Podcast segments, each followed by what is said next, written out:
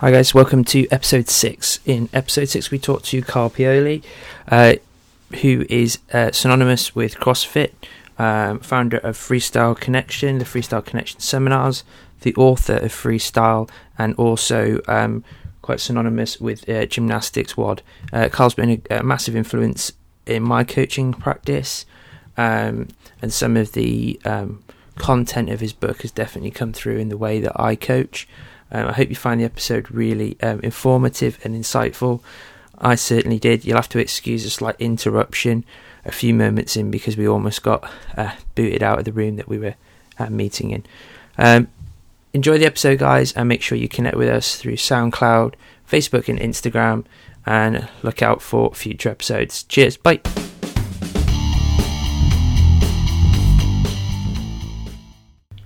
Hi guys, um, this is episode six. I'm here in London with Carl Paoli. Um, we're just going to have a chat, um, hopefully talk about freestyle, his book, um, some coaching methodology and some philosophy, and then how we can develop that into terms of some of the principles we might want to use as coaches, but then also as participants. And maybe talk through um, the kind of creative process of how we develop freestyle and then how that's kind of being manifested now. So before we get into talking about freestyle and coaching and gymnastics and movement, um, I just want to say so your job takes you traveling all over the world, and I suppose I was going to ask you know if you've got a favorite a favorite place. And or almost, have you got favourite things to do in those favourite places? Oh, that's a great question. I mean, uh, I love London. London is a great place, but I guess if I had to choose one favorite place, uh, I think it would be Tokyo. Oh, cool. It's just very different.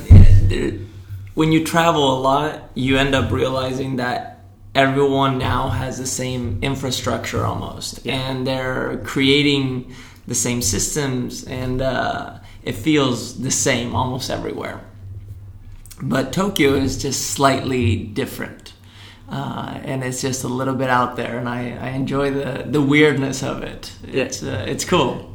And I suppose it one of the other things is like when you do arrive in these different places, you've been tra- you've been traveling quite a while now, mm-hmm. and you mm-hmm. kind of you end up kind of arriving in the same places infrequently. Now, when you arrive in places, there kind of must things, must see things you do, or you know, do you find that? Well, no, because I've been because you've like you've been to London a few times now. It's like, well, you know, I kind of know my way around. I'm, I'm going to look out and look out for these or seek out these specific things? Uh, you know, I, I never pre plan any of those things. Uh, and before, when I was just kind of getting started with traveling for work, uh, I would basically just go get the job done and leave.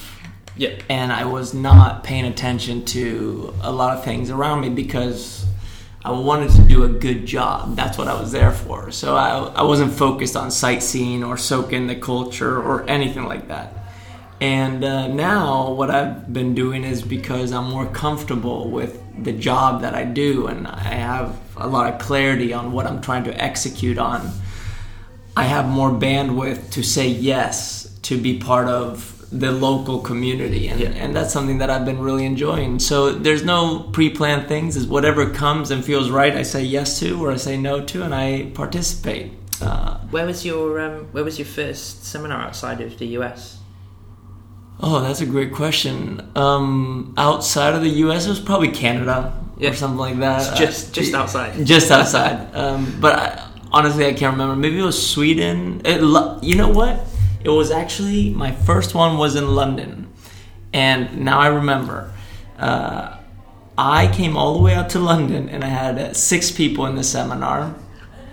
It was completely empty, and uh, I came back a year later and there were 60 people in a wait list. Wow. It, crazy. And when you when you're sort of in this position, you've kind of you've been delivering seminars in the US, probably to sort of rave reviews. You're getting gathering crowds, and then you come outside of sort of effectively the comfort of the US, and you're confronted by six people. You know what what goes through your mind? You do kind of question, am I am I on the right track here, or well, it's interesting. I mean, I was just excited to be out here doing a seminar, and and actually at that seminar, the six people that showed up asked me questions that actually defined a lot of the principles that I teach yep. today when it comes to the coaching department, especially in physical education. Um, but the funny thing is, in the U.S., I get le- less of a showing than I get outside of the U.S. Okay. Yeah, it's almost like uh, I'm I'm I'm very disposable there. Hello, sorry to bother you. No worries. Are you for this meeting here? Uh, no, but we just asked if we could use the room for an hour, and they they said yes. okay. Is that is it possible? For one hour it is possible. Okay, what time do we have to be out of here so we, we know Uh, exactly? before 3 o'clock. Oh, yeah, yeah, we'll be out. This room reserved from 3 o'clock. Okay, perfect. I hope they won't be here earlier. We'll be done in what, 40 minutes? Yeah, for sure. Okay, that's fine. Okay, thank you so much. And back to our episode. Yeah, sorry, Carl, you were saying. Uh, I forgot what I was saying, but uh, I guess people have gotten accustomed in, in the US to having me around, Yep. and especially in the CrossFit scene, which is where I kind of got my start. Uh, it's a it's a little bit different, and that's why now I'm I'm working on a bunch of other projects, and I do a lot of stuff behind the scenes, uh, meaning stuff that's not in the public eye. I see. yeah, like seminars, and uh, yeah, it's uh, it's been great to be able to travel, do the seminar thing, and then be home and and work on other projects. So when you uh, when you sort of you took the punt and you're kind of like, I've got something to say and I need to get out there and, and speak to people. Did you kind of expect to kind of be where you are now? Did you envisage how well people would respond to that content? Without sounding cocky, I knew that I had something valuable to offer, and I knew that if I just said it and continued to say it, people would pay attention. Yeah. So I've never been surprised or or not surprised. It just is what it is, and that's that's all it is. And I and I go with it, and I I just try to make a positive impact wherever I go. And do you think that comes from having clarity of purpose? You know, be really sure about what it is you wanted to say, and kind of not necessarily, I think, being distracted by what other people's views might be of, of what you were saying. Yeah, for sure. There's there's definitely clarity. That being said, the purpose, uh, the micro purpose changes a lot. The macro purpose is just a feeling, and it's a feeling of I want this fire to be alive, where I feel excited to work with someone like you, for example.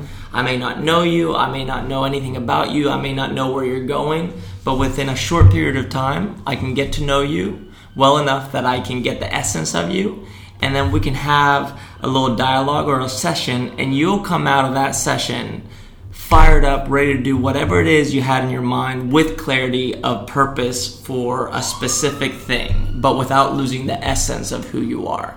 And that's what I'm excited about. And I do that with the individual, with small companies, with bigger companies, uh, with whatever it is I touch, that's the goal. And that's the feeling that I want to live by. So that's the clarity and the purpose. Sweet. So, for those who haven't maybe come across your work before, um, talking more, you know, quite often I get some of our members who are very new to, I suppose, the scene of fitness to me and physical. Well, could you describe what freestyle is? Yeah, freestyle is it's a philosophy that basically to me says accept and respect all styles, all discipline, all people. That's what it is. And it's all inclusive, meaning whatever's in front of you has value, whether you are judging it in a negative way or not, whether it's causing pain, discomfort, or bringing you uh, utter joy. That it's just let it be what it is, because behind it lies something that's uh, to allow you to feel free. Cool. So, in, in a way, it's kind of like the broadening your horizons and kind of looking past the end of your nose and seeing that actually in every sphere there's something you can take away, manifest into potentially something else that's going to kind of move you closer to wherever it is you might want to travel to as an individual, wherever that may be. Whatever that may be. Cool. So, you published uh, Freestyle in 2014, hmm New York Times bestseller. There That's you gotta go. be good. Um, and I'd say it's probably a staple across gyms, and I know hundreds of coaches that have it on their bookshelf. I've probably I've seen it in gyms in different countries, and people referring back to it. Uh, and then more recently, you've began the freestyle sessions, which is what I contacted you about. And I would just kind of wanted to explore the motivation behind sort of connecting people to the, the content in a, a kind of much deeper way. Mhm. And that's how I feel I've connected to, to you and what you've produced is being able to listen to you talk through the process and add a little bit more context between some of the lines has been really, really valuable. And just kind of wanted to explore what, what made you decide to do that. You know, it's I, I was coming back from a, a trip in Asia and I was on the plane and I have so many projects that I, I've been working on and, and so many balls I've been juggling.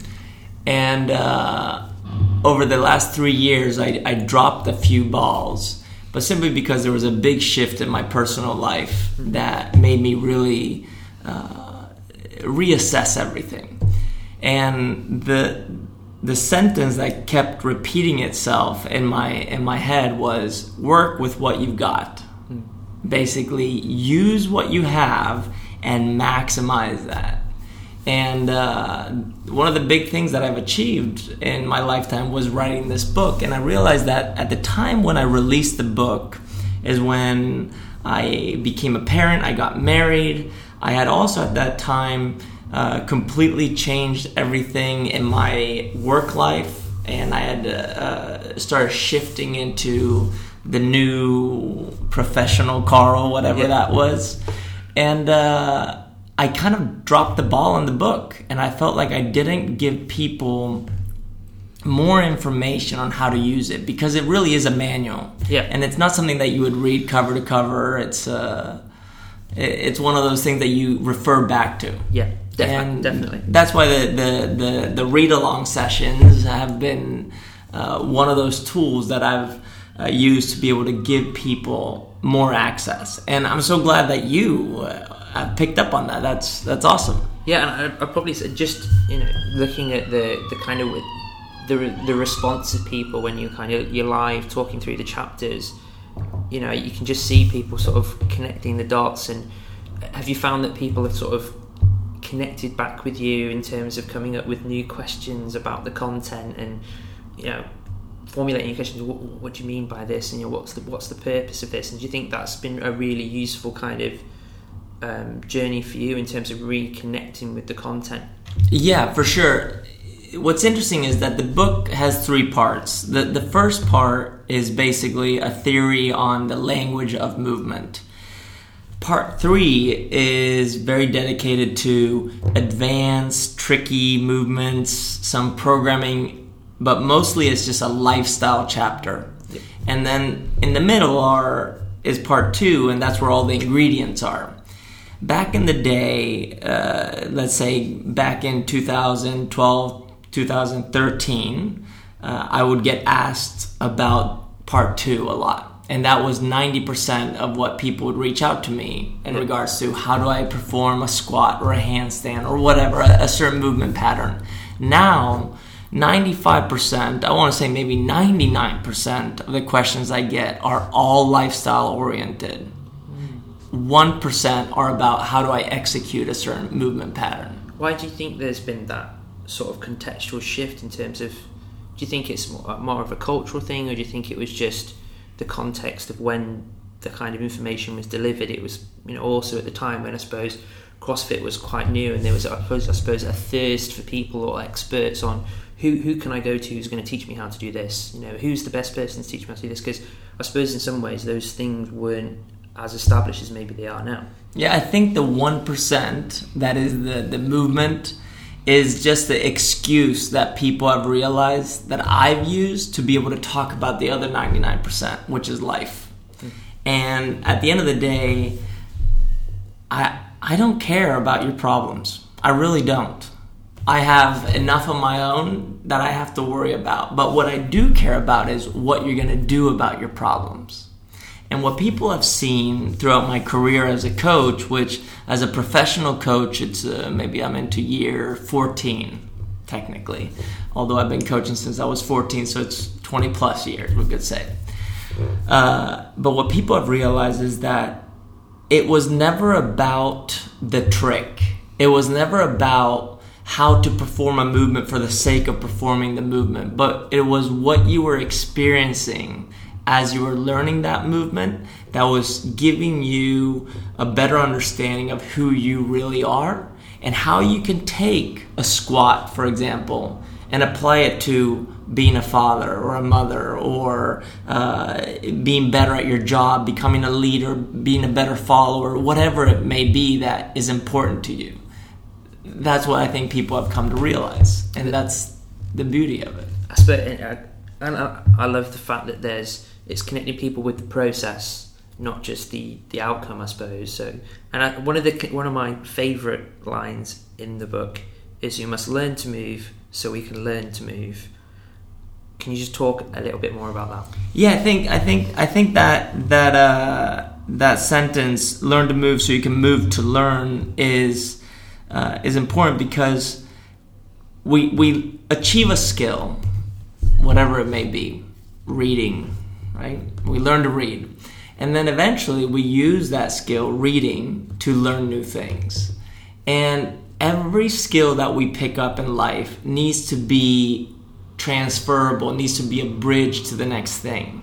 And that's what movement is at a very global level. All of a sudden, we have this body of ours that is our vehicle that contains all the information we need to be human.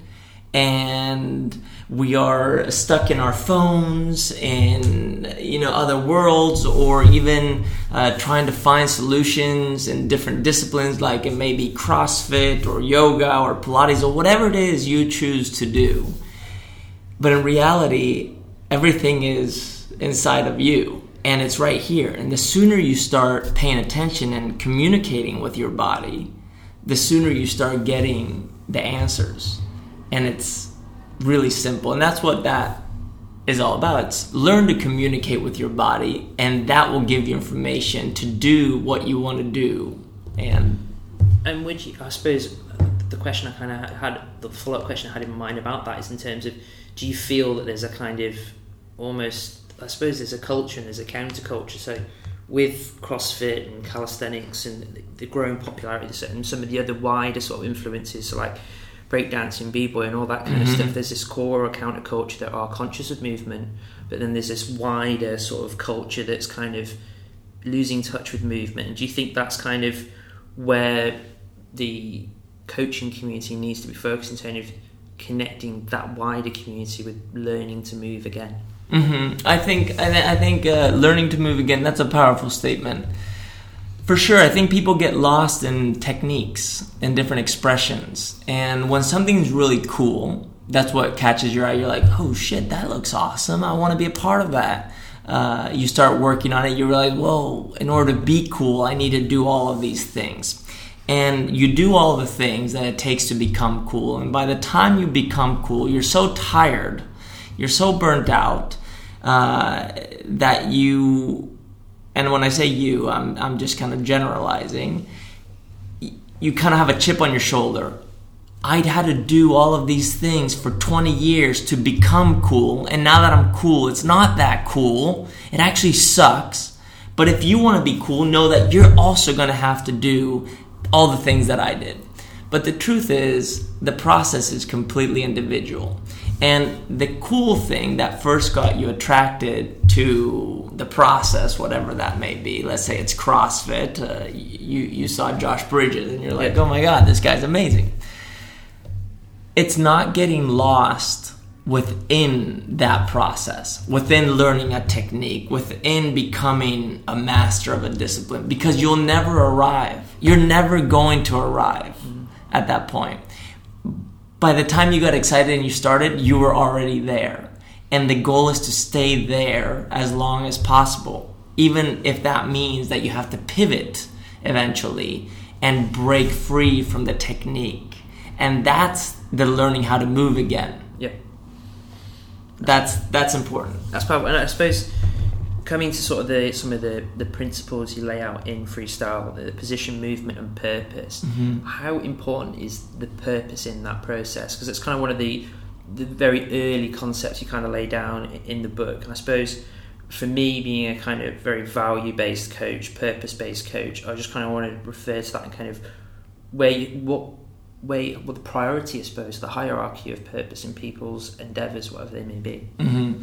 Let's say let's say someone who's listening right now is is uh, in the world of fitness or strength and conditioning or CrossFit, and uh, they are squatting.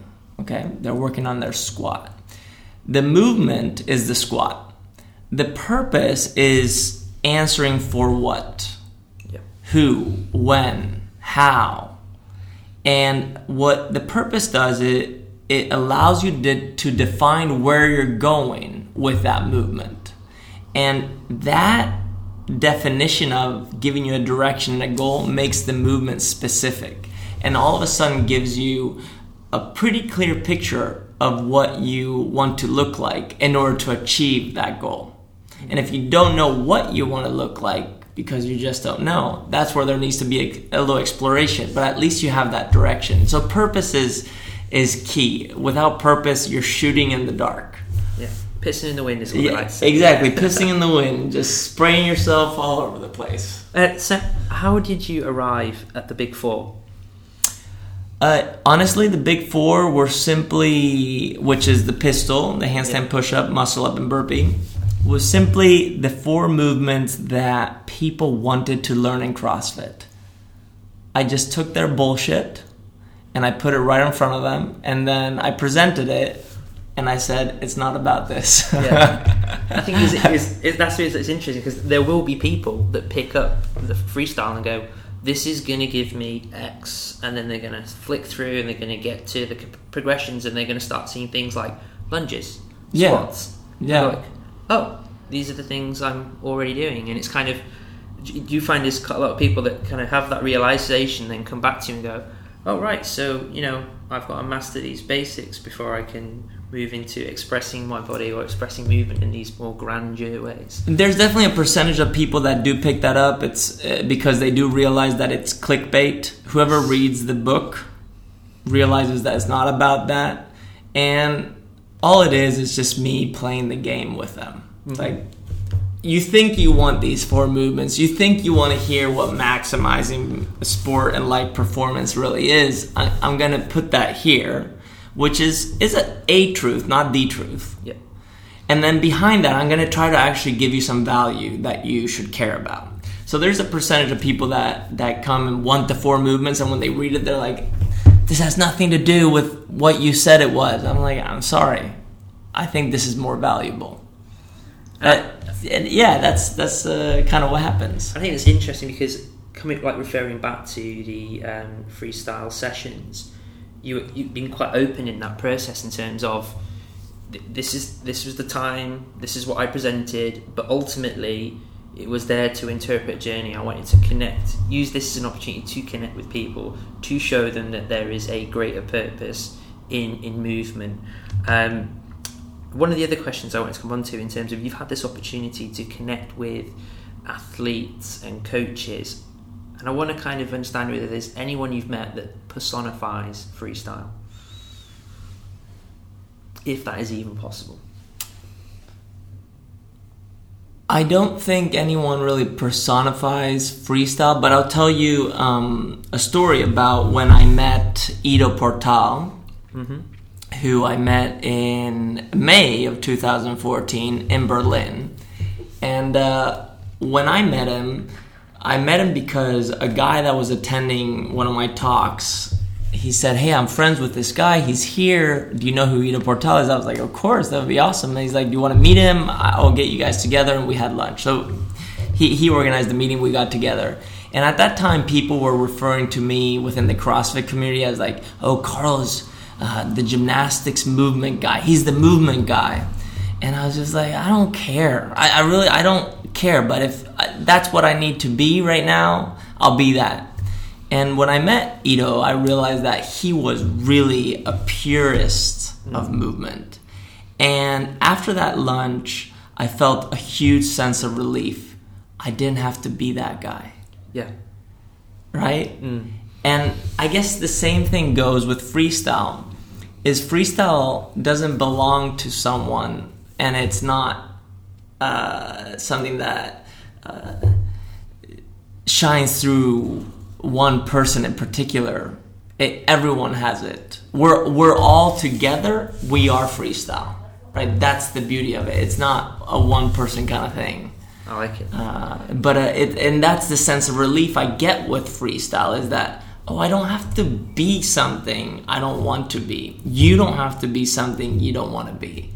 Uh, you just have to be you, and that's great. and I think that's that's really liberating. And I think for some people, you know, that would be quite challenging too, in terms of, you know, a lot of, you know, I mean, I've had this discussion with the coaches in terms of uh, whether people are developing a movement or it's just movement mimicry. So they're seeing a, you know, an exceptional performer, be it a, a soccer player, a football player, do something and then just mimicking it.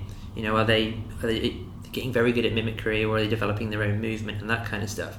And there will be people that kind of see themselves as a X type of such and Right. such. I am a I'm a this type of weightlifter, I'm a this type of CrossFit, Sure. I'm a this type of breakdancer, and that kind of stuff. And it's I suppose that's a real I suppose kind of saying, well, you, you're not you you're bigger than this. Mm-hmm. Could be a real challenge for some people to kind of hear and really challenge them on a kind of much deeper level. Yeah, I think that's a, it's a big. What you're saying is a big deal. Everyone wants to feel like they belong to something. Like you have a family, like you have friends, like you have a job that you go to, you have a place you go and train. Everyone wants to feel like they belong to something. And when there's a certain style or way of doing things, like for example, CrossFit or breakdancing or calisthenics, those are styles that you can belong to and you can identify with it's when you've been a part of it long enough that you realize your individuality within that smaller collective and then you can grow beyond that and it's the realization that your originality your style your personal the essence of you uh, can go beyond that box and become almost like a world citizen become part of the, the universe if you will Yeah. Uh, that's when you understand freestyle. Yeah. And, and would you say that there are some people that don't give the process enough time? So they'll involve themselves in a movement or style and they'll consider, for whatever reasons they've arrived at, whether it's they've seen someone do it or they've heard that's the next that's the next best thing to do. That there's a there's definitely a culture of people that don't give the process enough time to really realise themselves within that style, whatever that may be. 100%. And that's uh, very common. And it's spending time in one discipline, one style that allows you to to see everything else. You you need to become a specialist in order to see things from a generalist perspective. And that that's important. The the thing that people lose though when they become specialists is the open mind and open heart. Hmm. And that's what we need to work on daily. Yes, but and is, is that the, the transition from, I suppose, a specialist into a purist in some ways? Eh, you know yeah i guess when when i talked about ido portal earlier i was i was saying he's a purist. And Yeah. when it comes to movement the purity of movement for him i think is the exploration. And then trying to convey this message as best as he can because there's a sense of um, uh, power and uh, excitement to see that growth, to see that uh, liberation. But as if you watch people that are part of the Ido Portal culture, like the movement culture that he calls it, uh, they are have kind of become specialists in a certain way. You can identify their style. Yeah. So he's already on that turning point. When I say he is, I'm not referring to the person Ido Portal. I'm referring to the movement, Yeah. the the movement that's happening, the movement culture, uh, and that's that's kind of what we're saying. And it's all great, Yeah. which is awesome.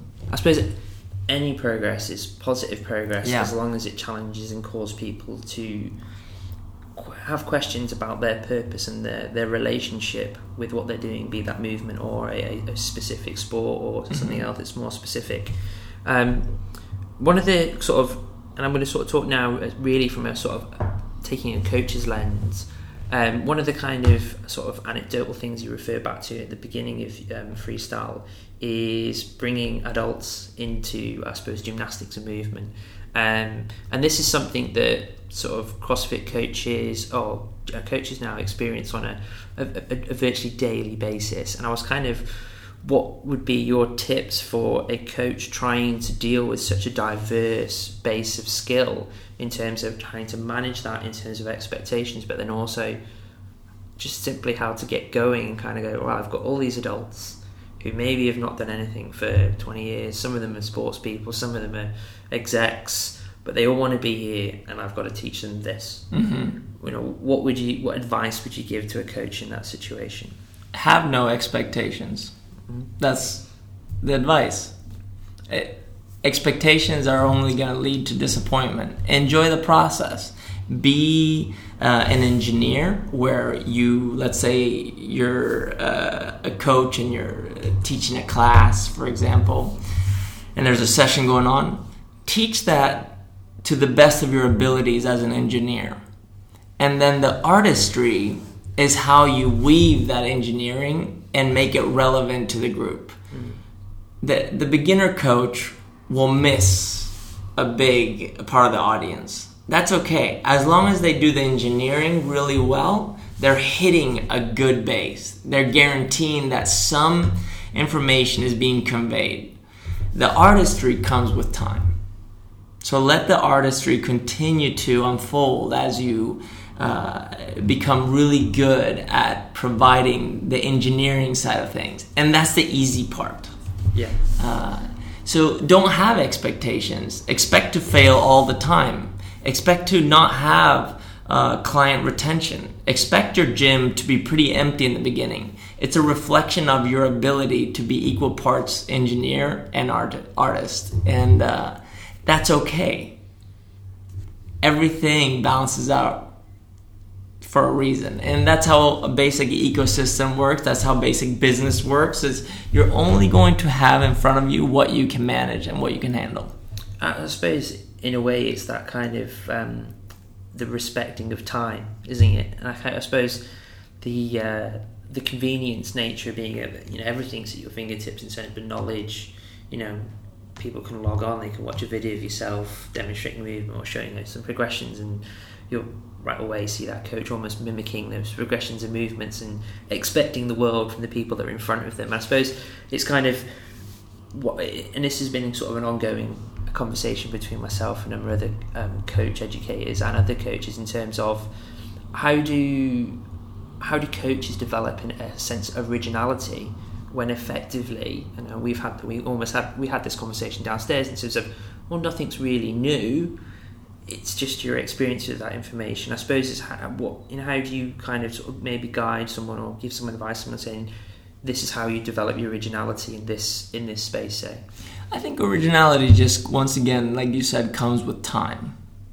And you mimicry, like you said, is important. If you don't copy, you you can't paste, yeah. you can't grow, right? So uh, you need to mimic. You need to become whoever your mentor is or whatever style it is you're trying to achieve, and uh, do that until it feels like you have the ability, the consciousness to actually tweak that, mold that, give yourself some freedom. And when something pops up in your mind, say it. When you want to do something, do it. And everything we say and do has consequences. It's your job to be able to see those consequences and integrate whatever feedback you're getting, whether it's positive or negative, whatever you want to call it, and translate that into further growth. And that's where originality really starts to develop. And I think when one does that often enough and on a daily basis, you become original really quickly. Yeah, and I, I suppose it's it's having the confidence to create that feedback loop, be it from participants, peers around you, or just the immediate response of giving a cue and then not getting the response you expected to kind of be present enough in the process to kind of recognize actually it's something there I may not know what that is now, but if I can you know, just bank that in the back of my head and come back to that in a in a little bit of time, I, I might understand what the connection is. And I suppose it's uh, like it comes back to time, doesn't it, in terms Yeah. of that experience? And I think that's because there's you know a, a sort of a growing trend of people that kind of want things now. I suppose that kind of convenience culture, and it's kind of bleeds through both in terms of coaches and participants. You know, coming back to you know the hook with freestyle in terms of here are here are the, the big movements, Right. the popular movements now. But behind that, in almost a kind of stealth ninja way, there's actually there's a lot more context behind this that you you kind of need to learn. Um, I suppose it kind of leads me on to sort of common misconceptions around that you see because I mean you get the benefit of connecting with coaches all around the world. Um, the common misconceptions you see around both deli- both movement, but then also the delivery of gymnastics in, as well. Yeah, delivery is is everything, Mm. uh, I, and it, it's regardless of discipline.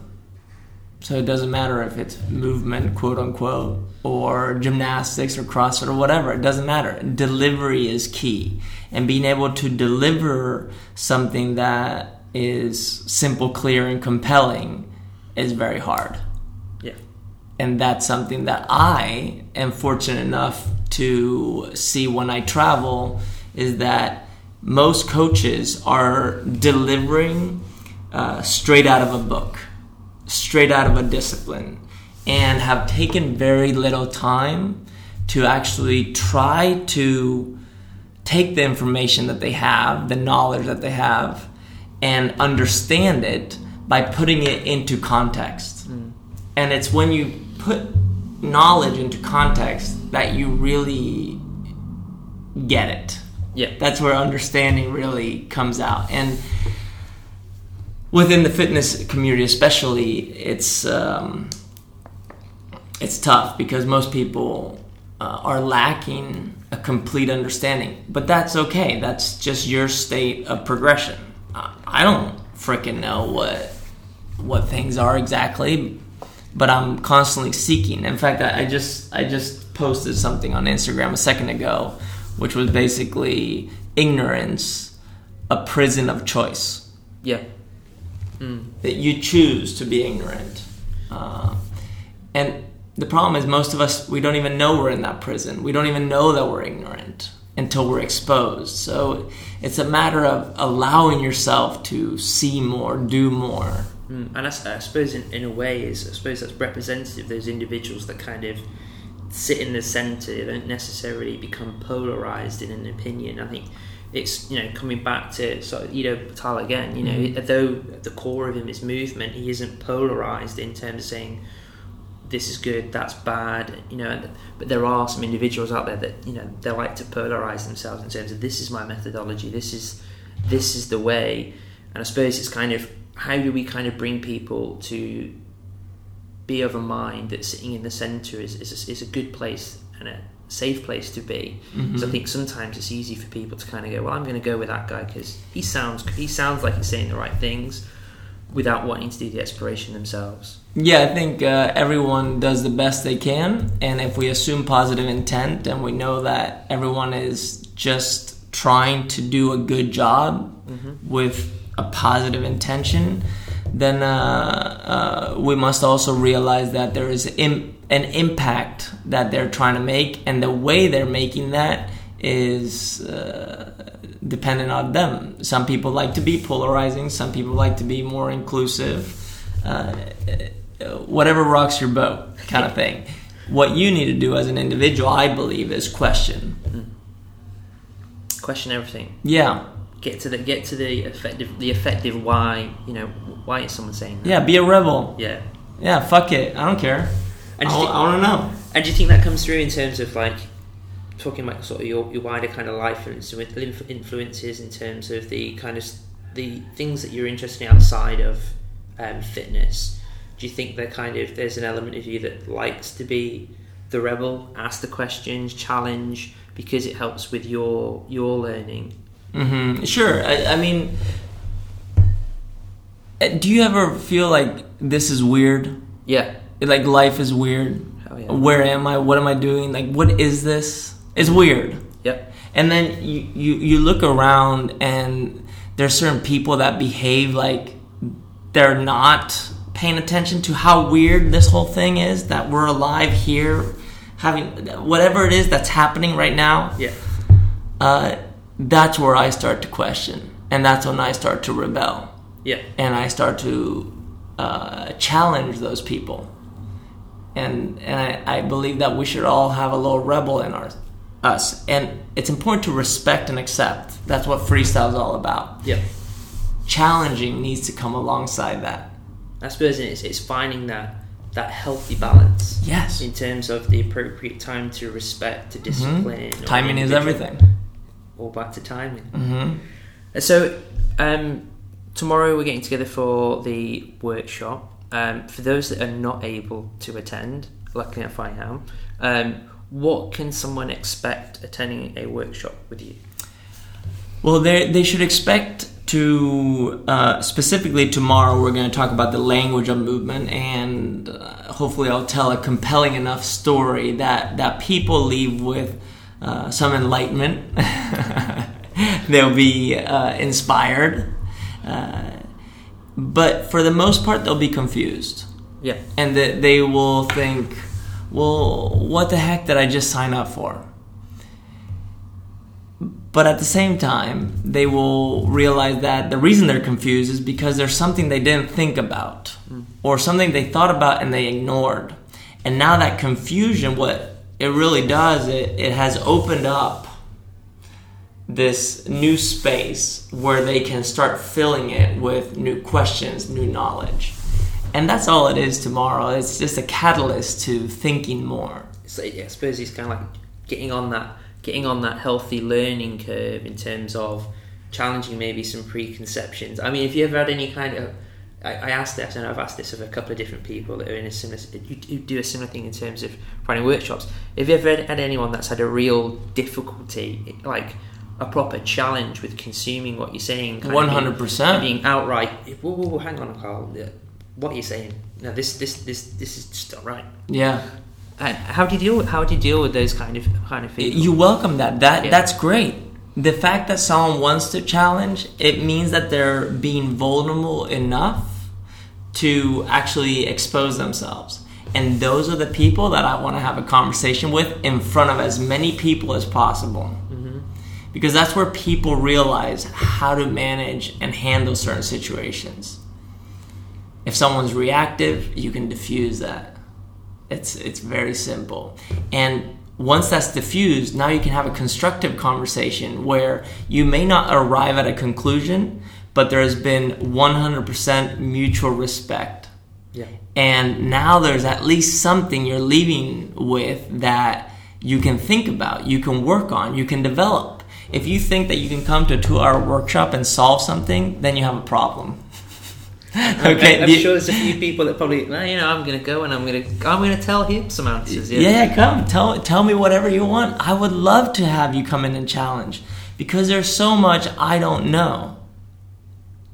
That, would be wonderful. And even that, even that kind of statement for some people will be like, he, he just said this stuff he doesn't know. You know, I think that will for some people that's a challenge. I think there's definitely a, maybe a sort of subculture within a, a coach, the coaching culture of trying to be that gatekeeper, knowing all the knowledge. I need to know everything before I go out and Mm-hmm. do delivery. And it's it's been a common theme in a conversation that I've been having around the whole kind of fake it to make it kind of process and that appropriate time to kind of be to kind of step out as a coach, put your kind of put your balls on the line, so to Yeah. speak, and kind of get out in front of people and say, "This is me. This is what I'm doing. I don't know everything, Right. but we're going to go through a process. Yep. Hopefully, we'll be together.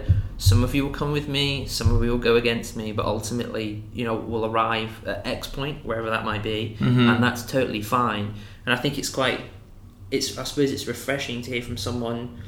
That a lot of coaches, including myself, will look up to and kind of say, "Well, you know, I, I haven't got all the answers." You know, Yeah, I don't know. and, I, and I'm, I'm, I'm happy to be in a situation or a scenario where people are saying to me, you know what, Carl, I- you know, I I think this, or so and so said that. What do you think about this? And I think that's, I suppose, maybe the, the trick is if you're coming tomorrow, maybe come loaded with some questions. Yeah, come come guns blazing. Go crazy. I, I think that's awesome. The the beauty is that I know I can't fail. I never fail. And if I do fail, it's just temporary. And it's in my eyes, if I'm willing to look at it that way, or someone else's eyes, it, it's impossible to fail. That's the beauty. And when people see that mindset, uh, they either get inspired or, or they Yeah. react. When you get the reaction, that's the opportunity. When you see the inspiration, that's the opportunity. So it's it's always a win-win. It, it doesn't really matter. And I suppose it's uh, uh, being the per- being the educated, seeing potentially twenty little light bulbs kind of switch on, not necessarily all at the same time. You kind of see that connection. Yeah, they start going off. and it's interesting. You kind of that having that sensation of not being able to fail. Tony Blair comes out with the. Um, he's got an explanation of fears, false expectations Mhm. appearing real, which I think is is fantastic. And I suppose it's that kind of that confidence in yourself and your knowledge that I suppose that's the biggest takeaway from me now Yeah. it's having that realization that you know be confident about what you do and believe in in yourself but i think for coaches athletes people just starting out maybe people who've picked up picked up freestyle for the first time or just started listening to the um, freestyle sessions is be confident about what you're doing regardless of where it is. Hmm and i think that's that's super powerful. It is, and, and that doesn't mean that you're not going to struggle because I have I question myself daily all the time, and I wonder, oh, am I am I doing this thing? That's just my my ego getting in the way. But once you just let that kind of go through your body, then you know that what you have, no one else has. and I think that is, I suppose that's huge, really. And I Mhm. suppose that kind of coming to that realization, coming to that sort of tipping point, maybe for some people, is is a, is a healthy process to go through. Because I think there'll be a lot of people that will maybe steady eddies, Yeah. as we like to maybe like to call them, and kind of like they'll neither be this way or that way, and they'll kind of shoot down the middle. And I suppose it's kind of challenging those people to kind of say, hey, you know, actually, if, if you maybe look at things differently, come outside that comfort zone, you might come across something that might change your viewpoint, your way of life, just the very nature of the way you do things. Mhm. And I think it's if you ever have you ever had anyone sort of come back to you post seminar, post workshop, or a post intervention or an athlete you work with, and went, you know what, you've you've shifted my mindset. Oh, for sure, it happens all the time. Yeah, people. Some people at the seminar cry. Some people, you know, say you changed my whole life, uh, and that's incredible. But the truth is, I didn't do anything. I did nothing. I can't help you. I really can't. You can only help yourself. If this happened to be a moment that I was a part of and I was part of that catalyst, fantastic. But I didn't do anything you did the job. All I'm doing is sharing my own process, my selfish process, but I'm doing it in a way that is open, vulnerable. Uh, it's as real as I can be. And when people see that, they're like, oh, wait, I'm like that too. I have the same fears. I have the same aspirations or uh, things that I'm inspired by or things that I appreciate and all of a sudden they can relate and they know that they're not alone. And when they know that they're not alone, now they dare to take a step and they're like, oh, you changed. No, no, you were the one that changed and transformed and reached that point. I didn't do anything. So, when did you concept? When did you realize that movement was important to you as a concept? Uh, I mean, there were several occasions in my life that I realized this, but I guess when you do something and a group of people respond or react, you know that there's something there. You know that the power of that communication is very valuable. So that's when I guess I, I got more and more into it. Uh, and I guess that was when I was doing gymnastics. You know, you, you execute well, you win a medal. Mm. You execute poorly, you don't win a medal. And then when I left gymnastics and got into action sports, and it was if you did something that was cool or your friends thought it was cool. They would clap their hands or scream or be like, "Woo! Ah, you nailed that! Whatever it was, that was sick." Uh, you knew that you were going in the right direction, so you kept doing that, and that was all physical behavior. And when I realized that we can project our true selves through our body, and our bodies allow for whatever is outside to come in to us and become part of us. That's when I realized that it was important, and I guess that's been uh, a lifetime. And I have these moments, shifts uh, that maybe was gymnastics and action sports, and then going to school, and then becoming some sort of leader within a little community, and uh, them becoming a husband and having a kid, and how important movement is within all of that. That's where, yeah, just realize that the more we talk about it, the easier it becomes to deal with what we consider the hardships. So, when you see movement now, when you see people engaging in different sports, what kind of what kind of situations kind of kind of make you stop go, oh, that was that was interesting. I, I want to understand what's gone on there. What's that process? Yeah, you know, I, I I used to be more attracted to kind of physical performance, where it was like someone did a trick, and I'll be like, oh, let me see, or a, a good football player would do something. You're like, oh my god, that was pretty incredible. How did how did the ball stay connected to his foot the whole time? Whatever it may be, right? But now I really don't care that much. It's just, it is what it is. It's cool. It's great. It's more about personality and what they're doing as a whole that I'm excited about. Uh, yeah, I've really shifted away from. Being being a movement voyeur, I suppose. Yeah, I'm just, I'm not that guy. Yeah. I, I do understand movement and I'm very passionate about it and I really like it and I'm attracted to it, but I'm never eh, necessarily stopped in my tracks by one thing. It's And do you think that's kind of it's a, that's a natural process? You've kind of because you spent a, a long time originally as an athlete consuming movement and kind of getting mastering movement to then studying movement to then kind of talking about movement that actually for you you just kind of realize that actually movement is just one part of this big whole Mhm. and actually it's it's the whole that, that you're more interested in as now yeah. than maybe you were kind of when you were first involved with movement say. Yeah, I, I 100%. I think I've always been interested in the whole. I just didn't know how to express that, and it wasn't cool enough for people to pay attention to. And uh, if you're trying to make a career out of uh, the whole, Do you think it's it's cooler now? uh, but some for some people it is cooler. It's, I mean, uh, people are very into like meditating and uh, enlightenment and all these things. And Yeah. yes, it's important. I think there's a, definitely a shift in the the spirituality throughout the world, but it just comes from the the greater contrast that we're seeing between cultures and uh, religions and. Uh, politics, if you will, and, Yeah. and government and state and stuff like this. It's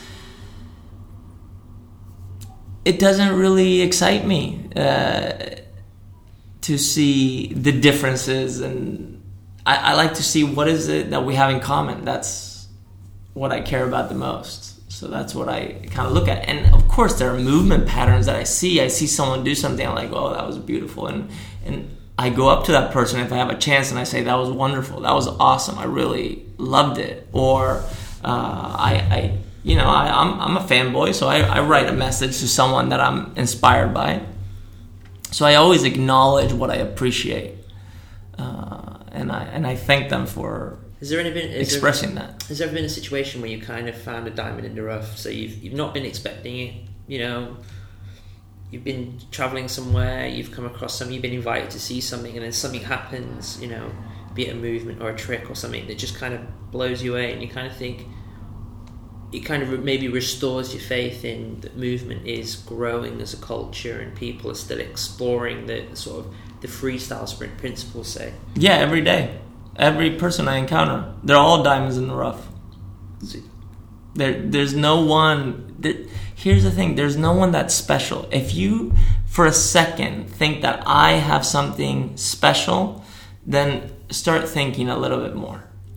If you think that the prime minister or the president or the pope or whoever you admire has something that you don't have, think again. Uh, You know, we're all diamonds in the rough. Yeah. And and I think that's the beauty of this thing. The special is the person that's willing to go through the pressure that makes the diamond Yeah. and then cutting the diamond and making it presentable. That's the polished product. Are you willing to go through that process and look like you are special? Sure. And then that comes back to the whole process of, of time Mhm. and, and experience. Right. So one of the, the questions I was, was thinking about asking you in terms of, so we're a few years on since you published uh, Freestyle. You know, if you had the power of hindsight, is there anything you'd change about what you've written, or any of the principles that you'd would have looking back now with the experience you have, you kind of go, hey, Carl, you know, let's let's change that. I want to present that differently. So And there are certain words in, in the in the book that I wouldn't use today, Mhm. uh, just because I've changed. And maybe if I ha- were to rewrite freestyle, I would start with the last chapter first. that's that's interesting. Yeah, Mm. which is all lifestyle, and it's the people that represent different lifestyles that I admire. Awesome. So, I'm fresh out of questions. That's been probably a lot deeper. I think we've had a, a much in, more interesting journey than. Well, I knew we were going to have an interesting journey as soon as we started the conversation. Even when we're down in the lobby and we're kind of straight on to tell me a bit about more about yourself, kind of Mhm. stuff. And I think that's that's been amazing for people to kind of get a deeper sense to connect with you through this this podcast. And I thank you for for coming on and having the conversation today. If um, people want to connect with you, what's the best way for them to do that? Yeah, uh, if they want to connect with me, they can find me at freestyleconnection.com.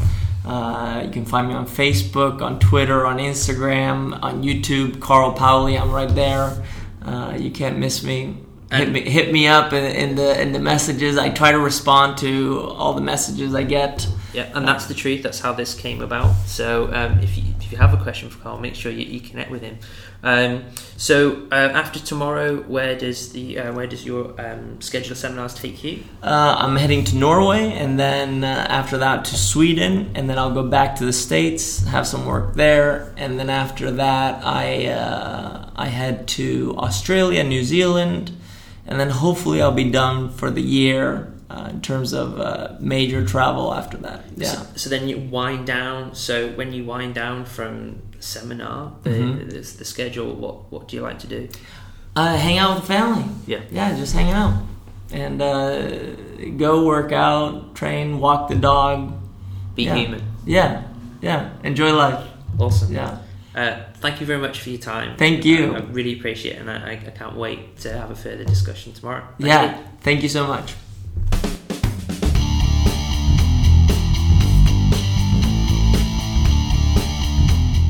Well, guys, I hope you enjoyed that episode. Our next episode is going to be with Mark Brockhurst, shortly followed by um, an interview with Chet from Strength Education. So tune in for those guys. Um, we're also now on iTunes as well, so you can pick up the episodes there. Uh, thanks for listening. Make sure you give us reviews and make sure you give us loads of lovely likes on SoundCloud. Cheers.